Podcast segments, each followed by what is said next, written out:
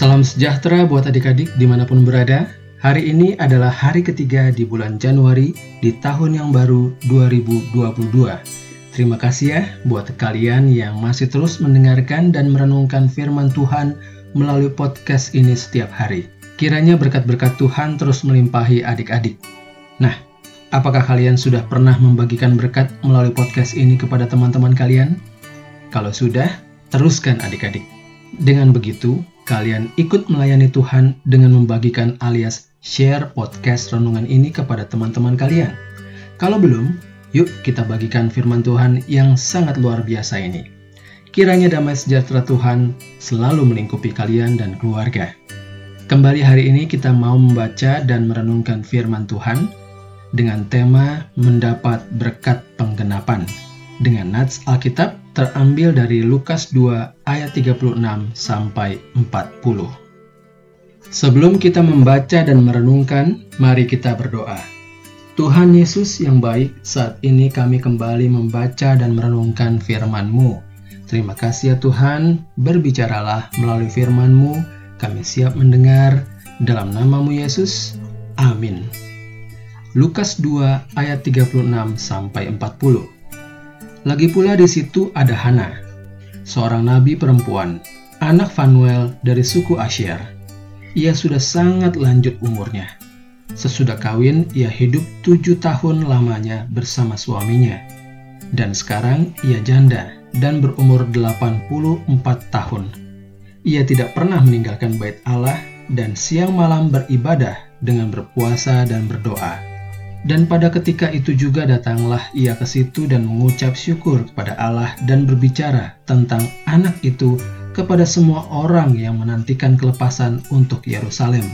Dan setelah selesai semua yang harus dilakukan menurut hukum Tuhan, kembalilah mereka ke kota kediamannya, yaitu kota Nazaret di Galilea. Anak itu bertambah besar dan menjadi kuat, penuh hikmat dan kasih karunia Allah ada padanya. Adik-adik bacaan kita hari ini terfokus pada ayat 38 yang berbunyi, Dan pada ketika itu juga datanglah ia ke situ dan mengucap syukur kepada Allah dan berbicara tentang anak itu kepada semua orang yang menantikan kelepasan untuk Yerusalem. Adik-adik, Hana adalah seorang nabiah atau nabi perempuan yang sudah lama menjanda dan kini ia tinggal di bait Allah Hana tidak pernah berhenti berharap akan pertolongan dan kebaikan Tuhan kepada bangsanya yang sedang menderita karena penjajahan. Hana setiap hari berdoa, menjaga hubungan pribadinya dengan Tuhan. Ia menyampaikan segala isi hatinya kepada Tuhan. Karena pemeliharaan Tuhan, ia yang sendirian tidak merasakan kesepian yang menyiksa. Meskipun telah sangat tua, ia tidak pernah berhenti berharap.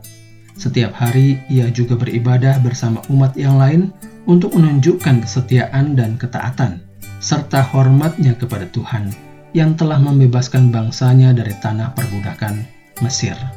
Tuhan begitu mengasihi Hana sehingga memberinya kesempatan untuk bertemu dengan bayi Yesus, Sang Mesias yang dijanjikan.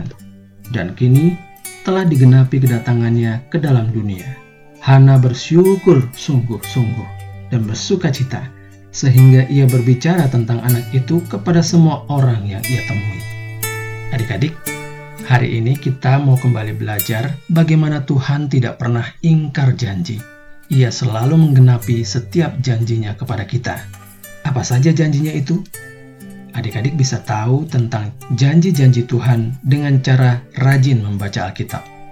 Karena janji-janji Tuhan ada dalam setiap firman-Nya di Alkitab. Nah, adik-adik, masih di awal tahun baru nih. Apakah ada yang adik-adik harapkan terjadi di tahun ini?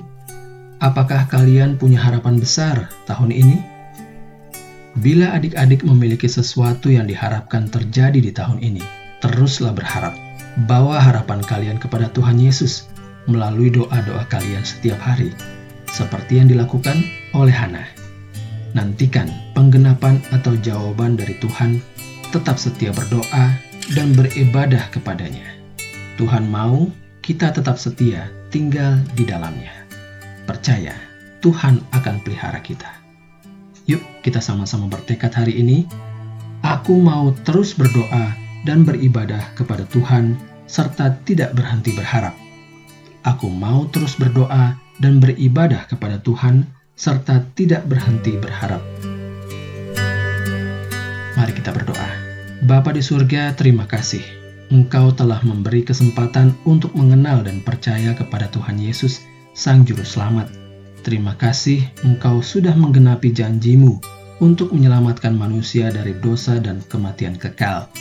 Terima kasih kalau Engkau juga telah menggenapi janjimu, dan kami yakin akan tetap terus sampai kesudahannya nanti, yaitu memelihara kami dari hari lepas hari. Dalam nama Tuhan Yesus. Amin. Demikian firman Tuhan dan renungan kita hari ini. Sampai jumpa besok. Shalom.